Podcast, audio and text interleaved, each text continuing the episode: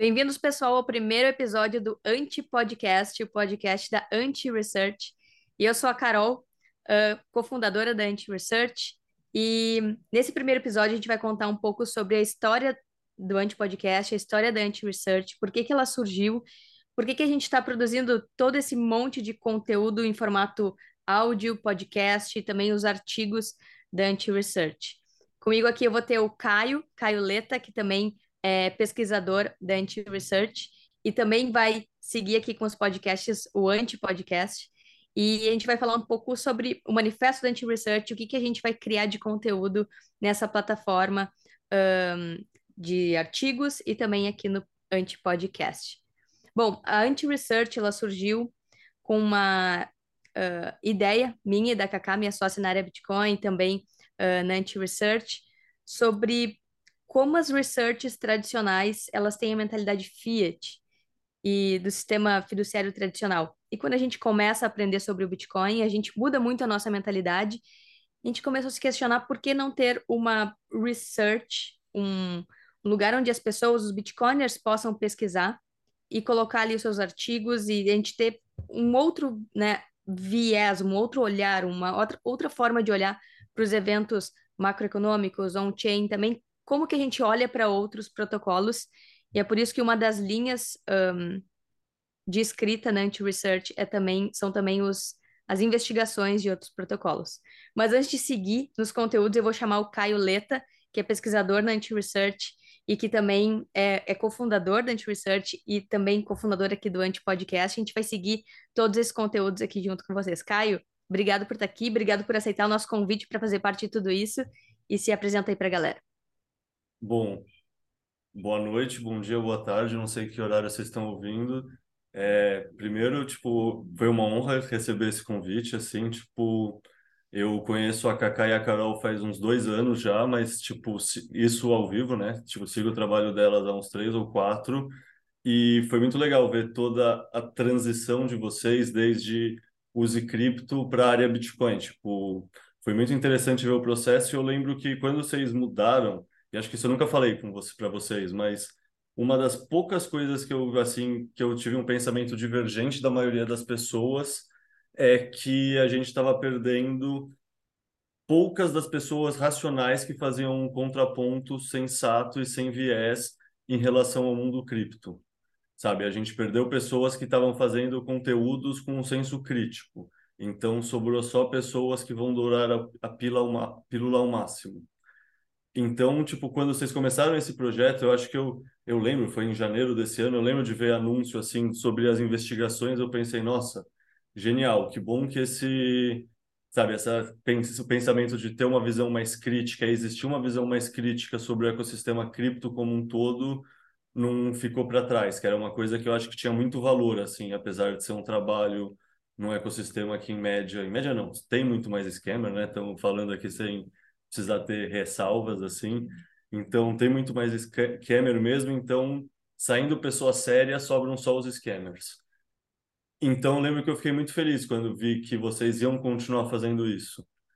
Fiquei tão feliz quanto ou mais, muito mais na verdade, quando vocês me convidam para fazer parte, assim, que no fundo é tudo que nos últimos dois, três anos da minha vida eu venho fazendo, né? Tipo, investigações profundas sobre o Bitcoin é um negócio que realmente atrai pessoas que têm curiosidade, assim, pessoas com um perfil de pesquisador, pessoas que, sabe, o Bitcoin tem um certo aspecto que é muito interessante. Então, poder compatibilizar esse, essa, essa minha tendência, essa coisa que eu gosto, com um trabalho que a gente consegue atingir muito mais pessoas, é um negócio que é muito legal. Então, não sei, vai ser muito legal essa jornada de co-construção tanto do anti-podcast quanto da anti-research, assim, tipo, os primeiros relatórios que a gente tem feito, mesmo o, seu da inflação, as suas investigações sobre as outras moedas, os textos sobre mineração estão ficando legais. Eu acho que a gente vai conseguir fazer um...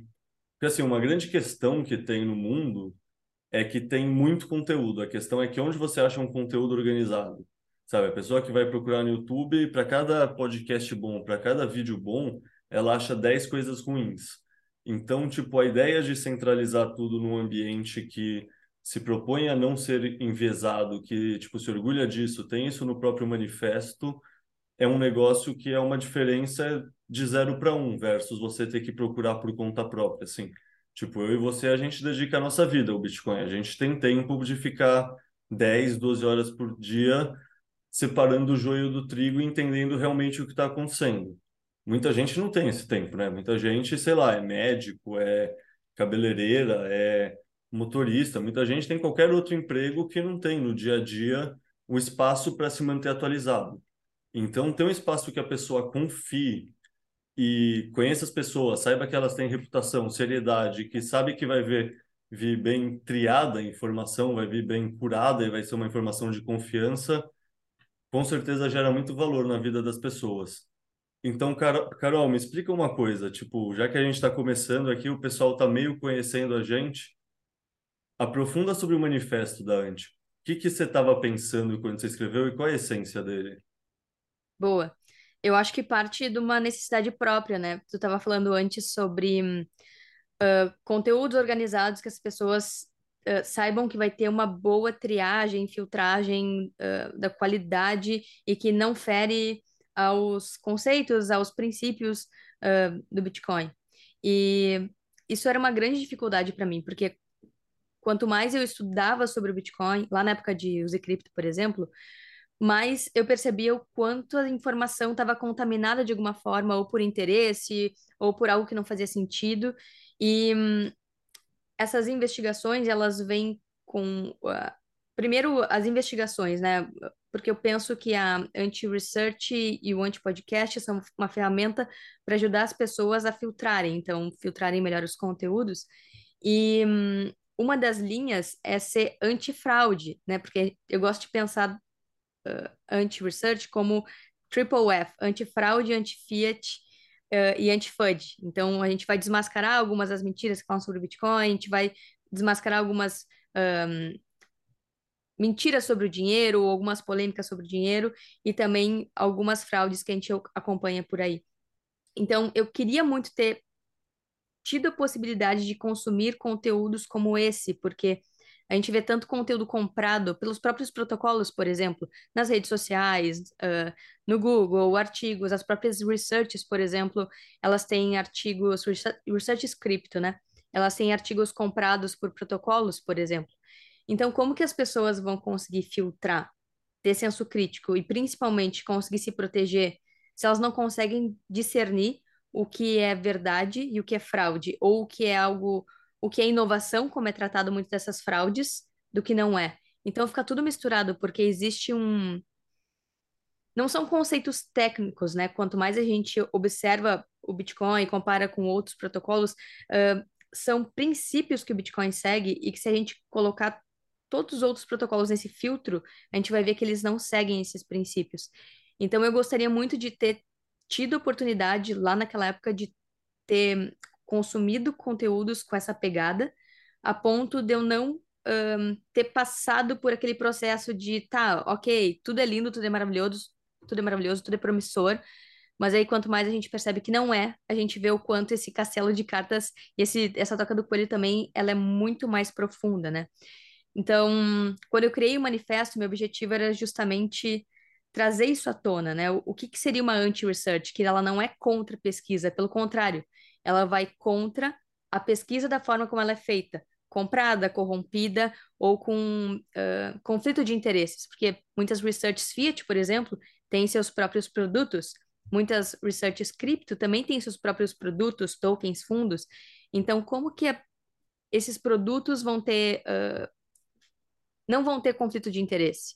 de alguma forma vai estilar o, o, portfólio ou o fundo que tem outras criptomoedas, por exemplo, e que não tem os princípios e os, um, os valores que a gente vê no Bitcoin.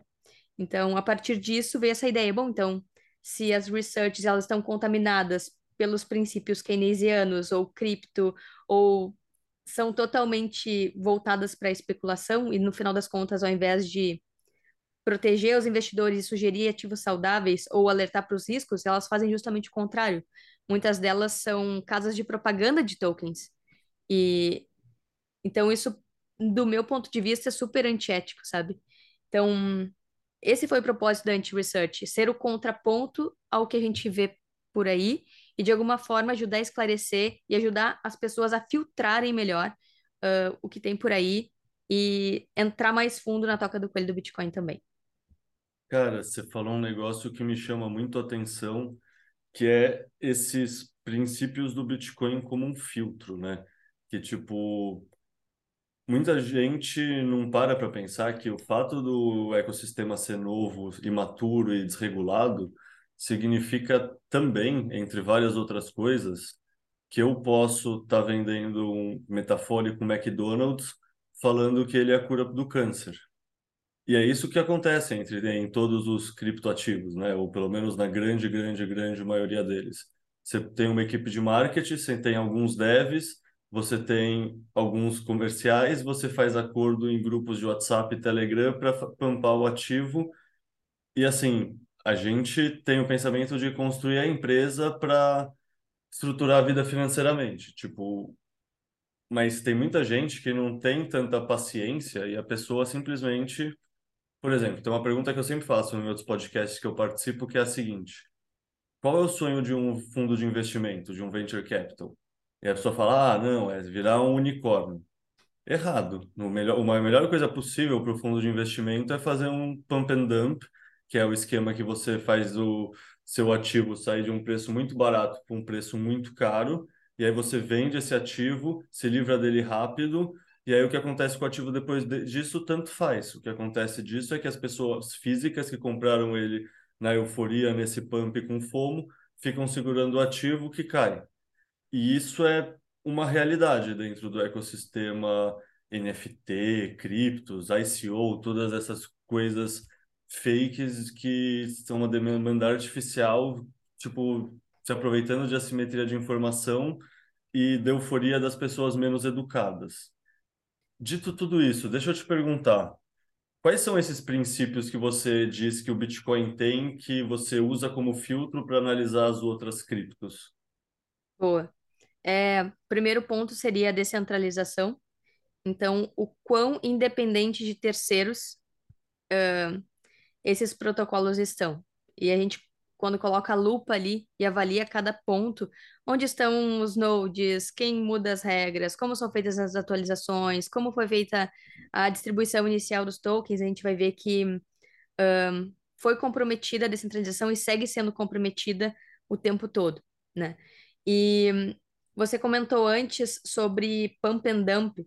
Uma das coisas que me chamou muito a atenção e que me fez uh, refletir profundamente sobre o lançamento justo, a criação justa do Bitcoin é justamente que a gente observa muito no passado e continua observando nas exchanges e como são criados os tokens e tudo mais, cripto.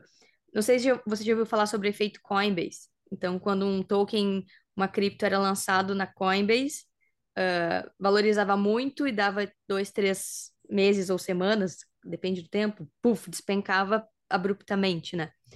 Quando eu entendi que um, muitos projetos cripto, eles são criados. Grande parte fica com a equipe, com a fundação, com os devs, uma parte vai para ser jogado em airdrop, que na verdade é uma campanha de marketing pensada para aumentar a demanda. E uma parte só vai para para esse lançamento, ou quando vai para um ICO e depois é registrado numa, numa exchange, esse chamado efeito Coinbase, que sobe muito na euforia, porque as exchanges acabam reverberando e criando marketing para esse novo token que foi lançado. As pessoas que não sabem desse efeito vão lá e compram, ou compram também querendo especular, mas toda a queda que acontece depois de 50, 40, e agora a Coinbase não é mais a famosa por ter seu efeito Coinbase, agora são várias exchanges que, onde isso acontece. Mas o que acontece é que todos aqueles fundadores e criadores e impressores iniciais daqueles tokens, são eles que estão vendendo em cima da cabeça do varejo, quando depois que é lançado nas exchanges. Então, esse lançamento injusto, ele facilita com que as pessoas que não estão cientes desse efeito sejam prejudicadas de alguma forma, porque elas estão segurando um token que elas pagaram o preço por ele, mas quem imprimiu esse token, criou do nada a custo zero, não pagou nada por ele ele está simplesmente lucrando 100% com a venda, ou mais do que 100%, né? ele não pagou nada, mas ele está lucrando muito em cima da cabeça do varejo das pessoas comuns que não conhecem, não sabe que acha que tudo é descentralizado, acha que tudo é lindo, acha que tudo é inovador. Bem nessa sensação de uh, injustiça, né? Acho que quando a gente se torna Bitcoin, era um dos princípios que a gente começa a ver que o mundo é totalmente injusto. Sistema Fiat um, uh, perpetua essas injustiças todas, no sentido de dinheiro é desvalorizado, as pessoas não sabem que isso acontece, não sabem que, não sabe como funciona a inflação, não sabem que os índices são manipulados. E isso é, é recriado de novo nas criptos. Então, uh, pensando em tudo isso que acontece, uh, então, entender sobre a descentralização, entender sobre uh, o lançamento do Bitcoin, como ele foi justo, entender sobre como o Bitcoin funciona, o que significa Proof of Work e por que, que o Proof of Work do Bitcoin ele é um sistema de segurança fantástico e que outros protocolos não se igualam a esse sistema de segurança. E todo, todos os... Uh, as tecnologias que existem no Bitcoin de forma separada não significam uh, nada, por exemplo, blockchain sem descentralização não significa nada, é só uma base de dados cara e lenta. Então, quando a gente começa a pegar todos esses fragmentos do Bitcoin e olhar eles isoladamente, que é o que outros protocolos fazem, pega uma feature de um lugar e de outro, ou da indústria, ou de startups, e acopla isso numa blockchain, as pessoas acham que significa muita coisa, mas na verdade, sem a descentralização não significa nada. Então, para mim, o principal ponto, o princípio seria a descentralização, e a partir dela a gente começa também a analisar uh, outras características também. Boa. Deixa eu fazer uma pergunta sobre esse processo, então. Acho que isso é uma coisa que eu nunca perguntei, mas aproveitar que a gente entrou nesse tema use cripto barra área Bitcoin. É, como foi esse processo de se tornar Bitcoin only? Tipo, porque assim, vocês começaram e fizeram toda a trajetória como use cripto por acreditar. Então deve ter Uhum. sido doloroso esse processo de mudar de área, mudar de time e fazer essa transição? Como foi essa questão? Sei lá, você percebeu primeiro, a Kaká percebeu primeiro? Como, não sei, me conta um pouco disso.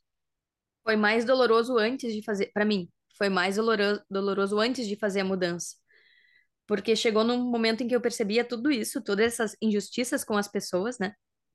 E, e queria mudar. E a gente pensou, nossa, como fazer isso, né? Só que conforme eu fui estudando e percebendo esses efeitos, comecei a trazer para Kaká refletindo, nossa, então, quanto mais eu entendia, mais eu percebia que nada se salvava, só o Bitcoin.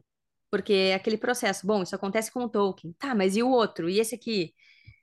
E Ethereum, por exemplo, quando você percebe que todos estão comprometidos em algum nível, em descentralização, em uh, o controle está na mão dos criadores, e que é tudo, na verdade, um teatro de descentralização, eu comecei a me sentir muito mal e comecei a pensar, bom, então um, vamos criar conteúdos para expor isso, para falar sobre isso. E aí, naquela época, eu comecei a fazer vários conteúdos, inclusive tem um vídeo de Solana, que é um já era um exercício desse, dessas investigações que hum, eu peguei Solana e mostrei por que eu achava que ela era centralizada. Ela estava começando a ter aqueles vários bugs e travamentos. Não tinha feito um por mês ainda, tinha travado só uma vez.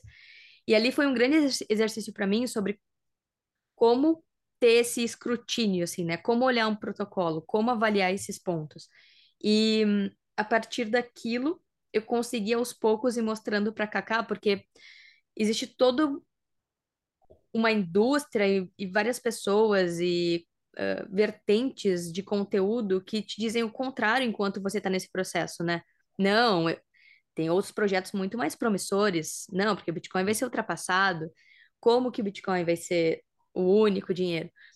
Mas naquela época ainda de use cripto, a gente ainda era mais abertas porque uh, a gente começou percebendo os problemas do sistema fiat, os problemas do dinheiro fiat.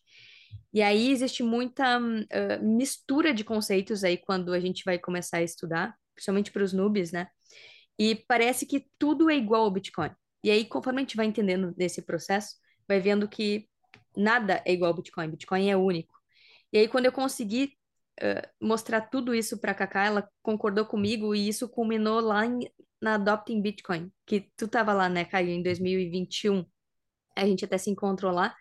E aí ela percebeu, consumindo os conteúdos, falando com as pessoas e uh, fazendo uma imersão profunda e comparando tudo aquilo que a gente estava estudando com aquele ambi ambiente onde ela estava. Ela conseguiu né, se aprofundar mesmo, e a gente começou a trocar muito mais sobre isso naquele, naquele período.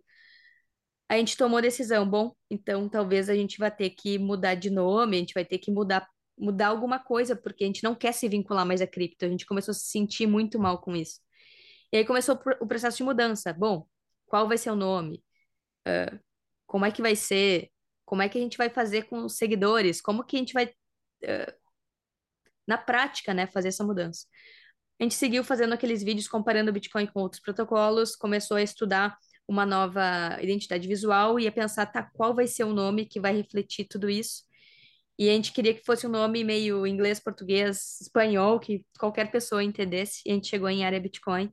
E foi assim. E aí, de, depois que a gente fez a mudança, para mim foi um grande alívio, porque, nossa, agora sim, agora. Porque a última coisa que faltava fazer era mudar o nome. A gente já estava diferenciando Bitcoin de criptos, né? Só faltava justamente mudar o nome para que as pessoas não confundissem, porque sempre vinha assim: ah, mas vocês são use cripto. Como assim só Bitcoin presta, né? A gente ouviu isso. E mudar o nome para a gente também seria uma forma de traçar uma linha para nós, para o mercado, para os nossos seguidores e dizer, olha, e que existe uma grande desinformação rolando em toda a mídia, nas notícias, e que existe um interesse de misturar os conceitos. A gente não vai mais fazer isso, porque a gente entendeu que não é ético com os nossos seguidores e a gente e com a gente também, né? Com o que a gente está percebendo. Então vamos mudar, vamos mudar o nome e, e vamos mudar por isso, por isso, por isso. E aí foi aquela thread que eu fiz no Twitter, o vídeo que a gente postou e a gente começou a se posicionar de forma mais intensa também sobre isso. E para mim foi um grande alívio, então. Ah, imagino. Tipo, nossa, deve ser complicado já ter mudado de. Eu lembro do vídeo do Solano, eu lembro de pensar justamente isso. Quando a gente já se, conheceu lá em El Salvador, vocês deviam estar nesse momento de já estar com várias questões na cabeça e já vendo a diferença, porque eu lembro de pensar claramente que vocês eram maximalistas que estavam trabalhando no ecossistema maior por questão de números e do ecossistema do Bitcoin ser muito pequeno. Então, tipo, eu só imaginava, tipo, como deve ser difícil ser maximalista trabalhando com todo o ecossistema cripto. Então, eu imagino, nossa, eu imagino mesmo todo o alívio que não deve ser isso é muito interessante que o Bitcoin sempre atrai pessoas que têm essa questão de princípios muito alinhadas, né? Tipo, o Bitcoin tem uma cultura muito forte. Tipo, querendo ou não, a gente se conhece e, tipo, qualquer coisa que a gente vai conversar sobre a Ante, sobre o podcast, sobre a parte de research, é muito simples. É, tipo, a gente não pensa no que é interessante para o Leto, o que é interessante para a Carol, é o que é melhor para o Bitcoin. Isso faz sentido para o Bitcoin? Isso vai melhorar a adoção? Tipo, eu já desse estava ouvindo um podcast do Alfazeta conversando, tipo, ele falando como funciona a Swan. E ele falou que a Swan é a melhor empresa que ele já trabalhou na vida do ponto de vista de cultura, porque é isso, ninguém está alinhado necessariamente entre si, a gente está alinhado com o Bitcoin, e se a gente tenta fazer o melhor para o Bitcoin, as coisas fluem naturalmente, as coisas vão dando certo. E eu sinto que a, na anti, tanto na anti-research quanto na, no podcast, na anti-podcast é a mesma coisa, né? Tipo, é essa questão de etos em alinhamento, desde que a gente está começando a construir, é muito forte dentro de nós três, eu, você e a Kaká. Então, tipo, falando para quem está escutando a gente, tipo, vocês podem esperar tanto do anti-podcast quanto do anti-research é que a gente sempre pensa com a cabeça do isso é bom, isso é verdade, em primeiro lugar. Em segundo, isso é bom para o Bitcoin? Tipo, estudar esse tema é bom para o Bitcoin? Isso é interessante ou isso é ruído, sabe? A gente está separando o ruído do sinal, que isso que você falou, no fundo é isso, gerar confusão de termo é querer justamente gerar muito ruído e não focar no sinal. A gente acredita que o Bitcoin é sim o melhor ativo, não só em relação aos outros criptos, mas em qualquer outro ativo, já diria o Michael Saylor, there is no second best, não tem um segundo melhor. Mas a gente acredita isso por ter avaliado vários pontos de vista técnicos. E a gente vai continuar sempre avaliando do ponto de vista técnico o Bitcoin e tentar sempre selecionar as informações mais relevantes do momento e trazer para todos vocês que estão escutando a gente. Isso aí. E Caio, ahn, o Caio vai fazer as análises de macroeconomia, on-chain, ah, mineração.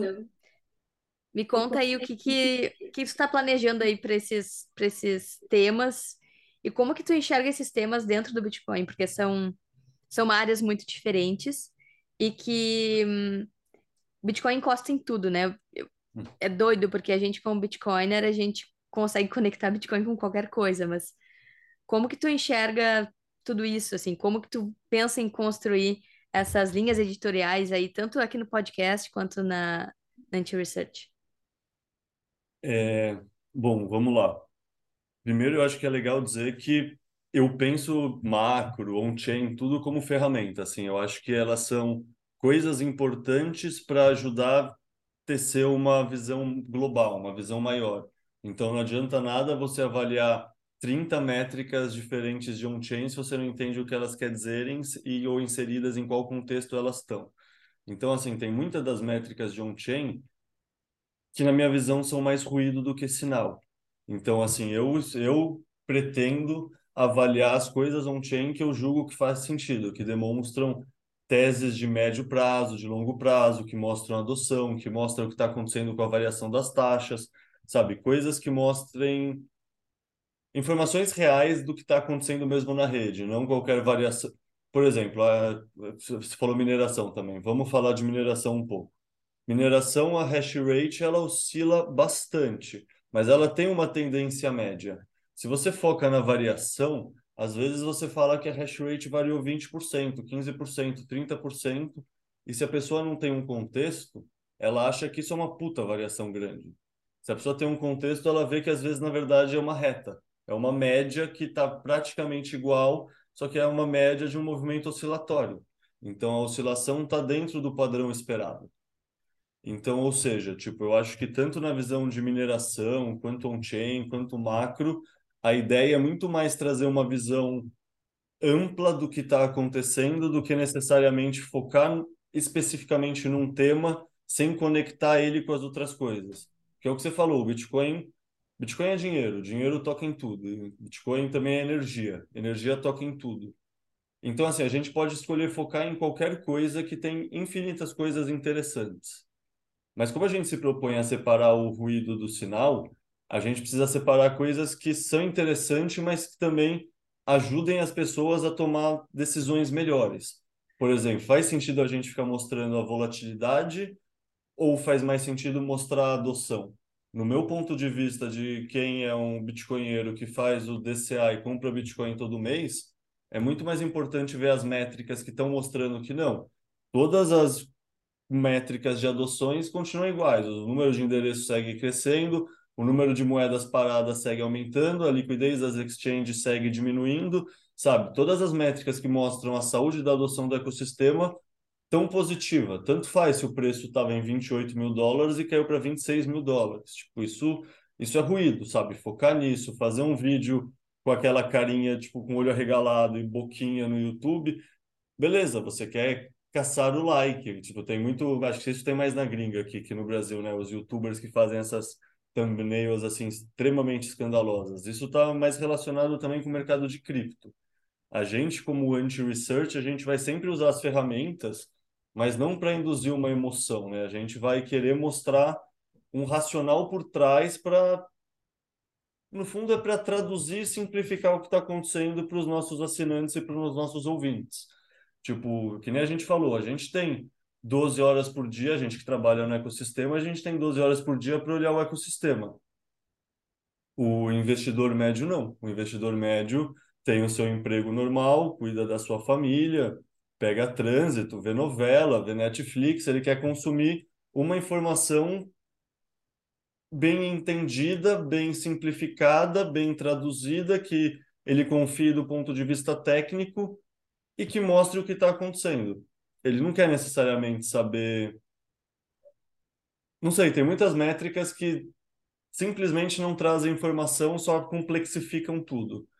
E é muito fácil cair nessa armadilha de querer complexificar as coisas para parecer mais inteligente. Mas, na verdade, tipo, tem muita elegância numa, simplici... numa simplicidade que consegue sintetizar e transmitir o que precisa ser transmitido da maneira mais simples e coesa possível. Então, assim, falando num macro, isso é como eu enxergo que todos os relatórios tendem a ser, tanto os de mineração quanto os de on-chain, quanto os do que está acontecendo no momento, que é aquele meme The Current Thing, que traduz para português sobre a modinha do momento, mas é sempre tentando contextualizar o que isso significa no todo. Por exemplo, a gente está produzindo um texto que vai ficar pronto em uma ou duas semanas sobre a mineração, mas aí a gente não vai só falar, pô, legal, a hash rate subiu bastante, é, que interessante. Não é, por que será que a hash rate subiu bastante? O que, que será que está acontecendo no mundo do ponto de vista macro que justifique a hash rate ter subido tanto? Porque o preço do Bitcoin estava em 69 e caiu para 16, mesmo que hoje em dia esteja 28 mil dólares. Ou seja, tipo, a hash rate subiu no momento que os mineradores estão ganhando menos dinheiro. Isso vai um pouco em conflito do modelo tradicional da mineração. Então, você só descrever o que aconteceu é menos interessante, não é rico em informação. O que é interessante é refletir. Por que será que isso aconteceu? E aí conectar os pontos e fazer uma análise, né? Porque é diferente de você só apresentar dados, é você analisar eles e ajudar a pessoa a ter um modelo mental com maior resolução da realidade. Que isso que pauta pensamentos, decisões, estratégias de alocação de recursos. É você entender o que está acontecendo no mundo ao seu redor. Isso é muito massa, Caio, porque hum, tu falou de contexto, né? E também tem uma coisa no Bitcoin que é o contexto uh, histórico, porque, por exemplo, agora a gente está vivendo de novo um momento de discussão de aumento de blocos, por exemplo. Isso já aconteceu no passado. Então a gente consegue olhar, bom, nesse contexto, o que aconteceu no passado, né, na uh, Guerra de Blocos de 2015 e 2016? Então, é interessante a gente ver acontecer de novo discussões que já aconteceram 10 anos atrás. E também uh, o que você falou sobre dados sem interpretação, que eu acho que é isso também que é interessante, né? Porque ler dados e narrar dados qualquer pessoa faz. Agora, saber interpretar corretamente, com contexto, uh, o que aconteceu no passado quando o hash rate, sei lá, cresceu muito durante o bear, isso já aconteceu? Não aconteceu?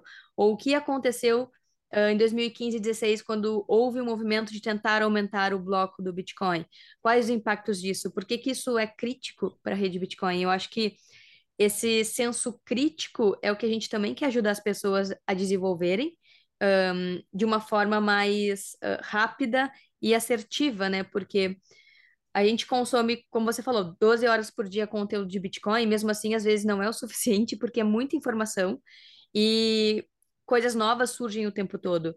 Então imagina para quem não tem essa é, todo essa, esse tempo disponível e que é a informação concentrada para que entenda o contexto e entenda o, o que está acontecendo naquele momento e possa tomar decisões melhores, né? Eu acho que no final das contas é isso que a gente quer ajudar as pessoas a decidirem também por conta própria o que, que elas vão fazer, o que, que elas não vão fazer, como que elas vão interpretar cada, cada momento, porque é doido, no, durante o, o bull market todo mundo está empolgado, existe uma narrativa e está todo mundo feliz, todo mundo quer se aproximar do Bitcoin.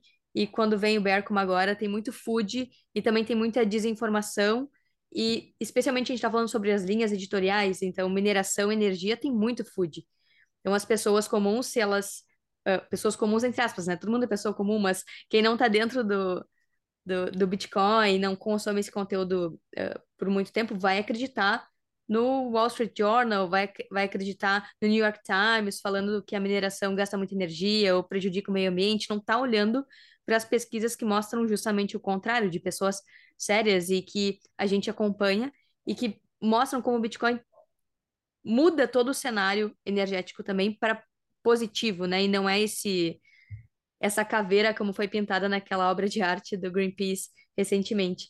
Então, acho que é tudo isso, a gente deu, assim, um, um overview e o que, que a gente vai falar, mas eu acho que é uma grande salada de frutas, porque realmente o Bitcoin se conecta com tudo. E a gente vai tentar abordar isso de forma séria, profunda, para ajudar as pessoas a terem senso crítico.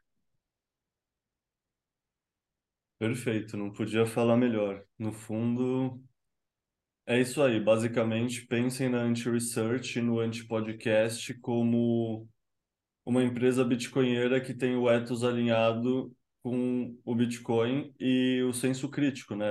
A questão de não confiança e verificar as coisas sempre levam a um senso de estou tendo que ser do contra porque a realidade tem muita desinformação acontecendo ao mesmo tempo, né? Então, é isso, nosso trabalho é separar o ruído do sinal e mostrar o que é desinformação e dar boa informação a quem é nosso seguidor e também quem é nosso assinante. Boa. Então tá, Caio, esse foi o nosso primeiro episódio. Espero que a galera curta, nos acompanhe aí nos próximos. E bora seguir então.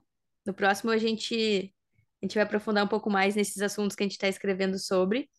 E estou muito feliz de começar esse projeto contigo, com a Kaká. E bora lá. Bora lá. Abraço.